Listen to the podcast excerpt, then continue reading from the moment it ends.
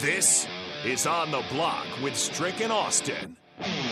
Nebraska Basketball Hall of Famer and 9-year NBA vet, Eric Strickland. Strickland for three! And you're going to go out of here as the Big Eight tournament champion. Coming at you live from the heart of Lincoln, America. On air and online at theticketfm.com. Brought to you by Mary Ellen's Food for the Soul. This is On the Block with Stricken Austin. Hold up.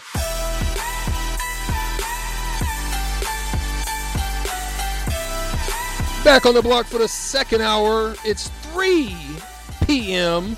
here, Central Standard Time.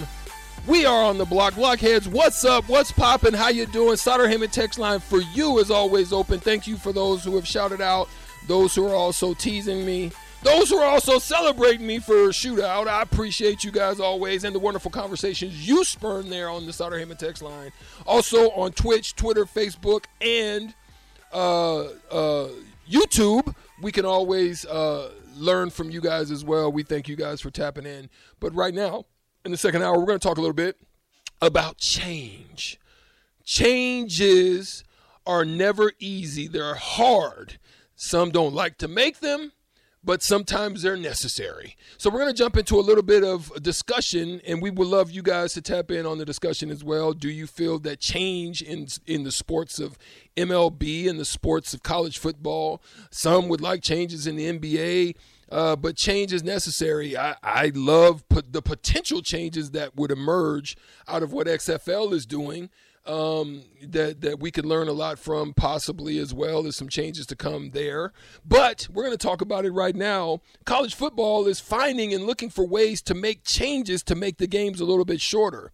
Austin, how do you view some of those changes that are being made in college football right now? The discussions that they're going on about them and they're going to implement. Or do you think there's even more changes that can possibly be made in college football? And then we'll move over and talk about others, but let's start there. So, yeah, what are those changes in college football for those that don't know? The first one would be prohibiting consecutive timeouts. When do you see that? When you ice kickers, for the most part. So get rid of that. You only get the one timeout to ice them, and that's that. Okay, fine. Makes sense. The next one would be you don't extend the first or third quarter for an untimed down, which would happen on a defensive penalty. You would play the down, and it would be clocked just to start the next quarter. Mm-hmm. So, okay, sure, makes sense. You know, get through it, get the game moving on. That's fine. Yeah. Here are the two that I think are going to require more debate. The first one is make the clock more NFL style, because in college the clock stops on a first down. Right.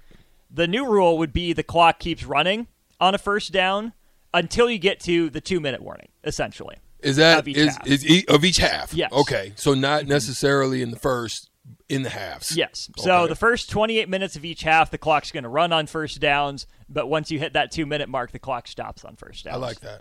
It makes sense. A lot of the issue is, oh, these players are playing so many plays. Let's run fewer to reduce the risk for injury. You know, make each play more important, put a higher value on. Because if you're running fewer plays, each play just naturally becomes that much more important. But here's the thing, Strick. I think people want to see more college football, and more plays is fine. Yeah. You know, these are college athletes in good shape, and we were kind of talking about this on Old School yesterday about the dunk competition and why aren't stars competing. You know, if you're out on the field, there's a risk to get hurt, no matter how many plays you run. It could be this play, it could be the next play, who knows. So, to me, limiting plays, I don't want to say is, you know, too short-sighted, but also with that risk for injury that's inherent in athletics, I don't think more plays is the issue. I think people want to see more plays because it's the action that they're tuning in to a game to watch. So I don't know if I love that proposal, but again, if college football is going to be the NFL's minor league system, such as it is, sure, make them play by the same rules with the clock. Here's the interesting one to me. The clock would continue to run after an incomplete pass, once the ball gets spotted. So it goes dead. Once the ball hits the ground, the ref gets the ball, spots it, you keep going. Clock starts. I don't know about that one. My gut tells me, no, you can't do that. That's not football. You throw an incomplete pass, you spike the ball to stop the clock. But maybe that's fine. You know, maybe it makes it more like an NFL, you know, 2-minute warning or 2-minute drill where you just gotta go. You gotta pick up the pace. Right. It'll encourage and reward those teams that are good at communicating, that are on the same page, that go in with a plan. It'd make it a little more hectic, a little more chaotic, and sometimes that can bring the quality of play down. But it's in those kind of scramble situations you get kind of that boom or bust, right? Either something terrible is going to happen or something really odd that you've never seen before is going to happen. There's nothing like speeding somebody up, right? Mm-hmm. One of the things that you want to do in basketball is get a team to speed up, to get outside of a comfort zone. Mm-hmm. It creates lack of comfort, I think. It throws the rhythm off. You know, it throws rhythm off, and I think that's something that's possible. Let me throw this out here. Sutter Heyman text line, 402-464-5685. Let me throw this out here. Let me throw it to you. You ready? Mm-hmm. You sure? This is your shootout. I'm ready for it. This is your shootout. Here's the target. So check this out. I've been watching the XFL a little bit. I love some aspects of it that just it's intriguing to me. The 3-point play. Put the ball on the, like, what? The 10. 15, the 10? Is it the 10? Mm-hmm. Put it on the 10. Yo, if I'm behind and I'm in trouble, how can I figure out ways? Because really, the game is based on limiting possessions. The more possessions that you have, the more that you can limit the others from having, which gives them less opportunity to score unless they're just a big play scoring type of team, right? But I like the 4th down and 15 if I'm down. So if I'm down 21 points, if I do a fourth instead of an onside kick, mm-hmm. if I can do something like that and land an opportunity to secure the ball again, to get a run and get back into it, mm-hmm. Do you think that is something that could be implemented to make the game a little bit more interesting? Would you like to see it more if you saw it? Would you like to see it in college? Or do you think the NFL would be a place to do it? What's your thought? I think it's fun. I mean, onside kicks are fun when they work, but they just work so rarely. And like you said, the math just doesn't match up. Yeah. I mean, it's a Hail Mary if that. Yeah. So I think the 4th and 15 would add some more excitement. You know, make the defensive team earn getting the ball back because they just gave up a touchdown. And you get it back where if you get the stop. Yeah, you get mm-hmm. it down there, so you're going to get field position. Mm-hmm. Say, lock down, get field position. You can either blow the game open or let them back in. Go ahead. But it makes the defense earn it. Right, yeah. An onside kick, you have, a 90+% chance of recovering, 95 probably. Make him get off the field. The offense just went down and scored a touchdown. Okay, you didn't get off the field. Here's a chance to do it. If you're not going to get yourself off the field, that's huge for the offense, right? They keep their roll going. They just converted 15 yards in one play. Not nearly as rare with the way teams are throwing the ball, but still, 4th and 15, you get one shot at it. Have the perfect play call. Have to have so much go right in that situation. So it's a boost for the offense. I think it rewards the defense for getting that stop. Like, okay, you didn't stop him last drive, but you found something. The odds were in your favor at this point, but again, the offense just scored. They were on a little bit of a roll, so you found a way to get off the field. I'm mm-hmm. totally in favor of that. I think it'd be fun. Sutter Heyman text line, please, if I'm not saying this right, I think it's Shaney. Shaney or Shanny. He says, the XFL has the same rule except the clock runs on an incomplete pass inside the 2-minute warning. But the one he says, I agree with you. Shaney, for a change, I actually do agree with you as well. Make it a little bit tougher. I would say 4th and 20 or 4th and 25 also. 25 seems a little too low. I think that's why I say maybe 4th and 20.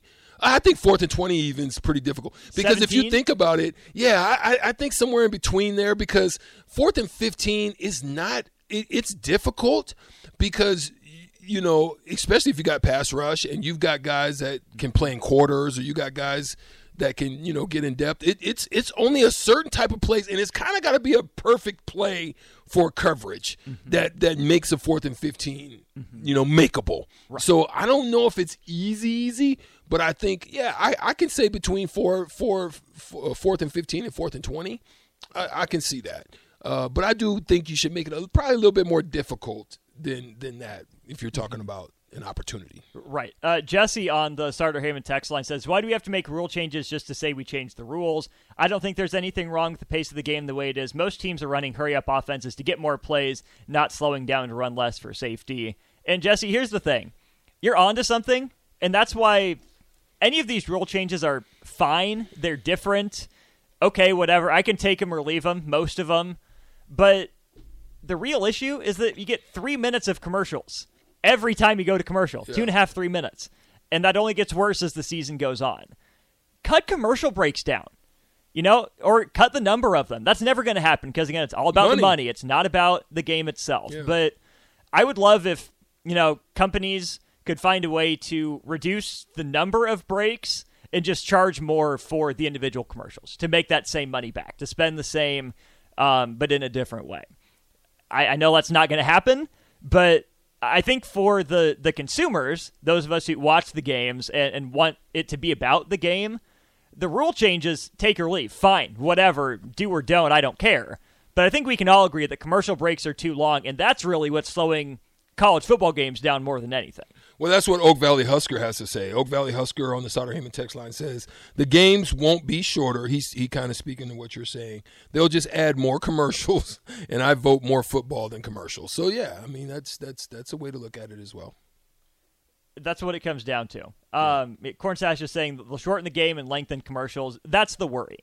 Yeah. And, again, yeah.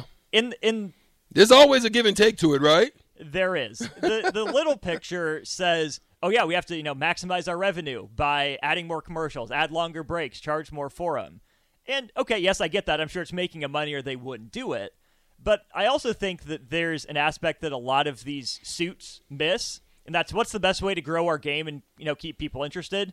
Make it about the game. Mm-hmm. Make the games compelling. Make people want to tune in for them. So, yes, you'll make money off of commercials, but it doesn't seem like anyone is looking out for the fan and the fan experience, or at least not to the degree that they should be. Let's move over and talk about MLB. Austin, what are some of your thoughts about the MLB changes that are out there? Which change do you want to talk about first? Yeah, because there are some changes out there, and let me see here. Some of the changes in MLB. I got them. I just had them right here. Gosh darn it. Like, for example, base stealing. So they enlarge the base a little bit, and they're limiting pitching to only 2 step-offs or 2. What they're calling disengagements. Yeah, some form of disengagement, whether it's pickoff play or whatever the place is, or whatever they attempt to do. They're saying base stealing is up. The only way base stealing goes up, though, is if more guys get on base.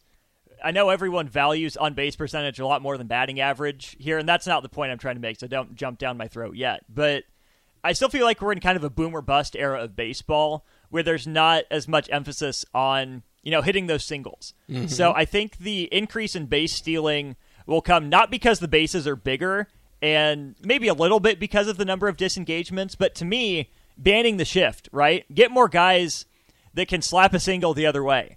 Get on base, let them run. Those are the guys that are going to steal your bases. Yeah, sure, you'll have your sluggers who are up there, you know, trying to pull everything, hit 35, 40 homers a year, and you need guys like that in baseball. But shortening the distance between the bases by adding bigger bases, limiting the number of pickoffs, attempts, or, like you said, disengagements, where you can't step off every time you get your signs mixed up. You have to be selective about when you throw over. To me, Strick, what that does is it at least opens the door to diversify the play styles in baseball. You know, it makes more types of players, more archetypes valuable, potentially.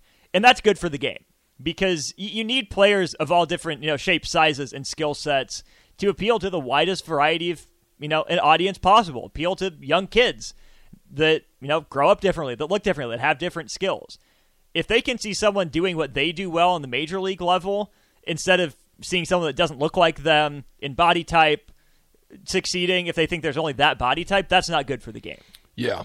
And so what we found is, you know, the average team stolen base totals of, you know, was 83. John Birdie led all baseball with only 41. So there hasn't been a 50 stolen base season from any player in the majors since 2017. So you know who that was? I think that was Whit Merrifield. Was it Merrifield? I'm pretty sure it was Whit Merrifield. So that's something that they're trying to clear. Another problem has been the change that they made in the first year of universal DHing. The batting average of all hitters across major leagues sank to 243. Oh, I was wrong. It was Dee Gordon. It was Dee Gordon. 60. Yep. Okay. So, yeah, so that's crazy. That's the lowest league-wide batting average since 1968. So that's when they lowered the mound. Yeah, not long after that. Yeah. So so sometimes changes are good. Sometimes it doesn't necessarily mean that it's going to make it better. But I think the shift changes, I actually like that. I like the shift change. I think it's just gotten egregious. Mm-hmm. But that's scouting though. This is what a guy does. Mm-hmm. This is how we get him out. Learn to hit the opposite way. There is just so much. Just wait a little bit longer for that ball. But if you're a home run hitter, that's a way to take away from the strength of a particular batter is to get him to wait a little bit longer. You're going to pitch him. So now pitchers are throwing him tight. They're throwing him inside. They're throwing sliders. They're getting him to basically bite on pulling that ball. They're not giving them fastballs on the outside corner because then, that's an easy way to wait for it to go and just take it opposite. But mm-hmm. So that, yeah, I like that. I like that. Again, you're getting paid how many hundreds of thousands of dollars, how many millions of dollars, and you can't hit the ball the other way. I don't think it's that they can't. They have that skill. They don't want to. Yeah. They're not incentivized to. And that's why, like you said, you can't blame the teams for the shift. Yeah. They're doing what was smart. They were allowed to.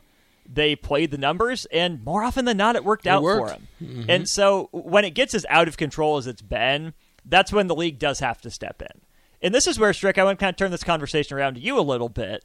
Baseball is making these changes to boost offense, right? To make the game more exciting. Our big problem with the NBA has been that there's almost too many points. It's harder to play defense. Gosh. On the NBA front, it seems like it's gone too far to take defense out of defenders' hands. And again, some of that is the offensive players are just good. Some of these calls are just like, come on, bro. But how do you legislate defense back into the game in a way that there's still enough scoring, but enough that you can actually play legit defense? That's a tough one. I need help. I need a tag. Sutter Heyman text line. I really don't. I really don't know. And that's what's scary about it. It's just, look, I think you did something. You made a change that didn't change. The viewerships is lower now than when it was in my time, mm-hmm. because people actually let's be honest about football. People actually are getting more frustrated about you putting a hit on a quarterback and you're getting these freaking roughing the passer penalties and you're like, what the what? Now, people are getting frustrated. I get frustrated on some of the interference calls and, a guy makes a good hit and you're like, what do you expect him to do? What do you want him to do? The guy caught, he's doing the best he can. I get frustrated on that.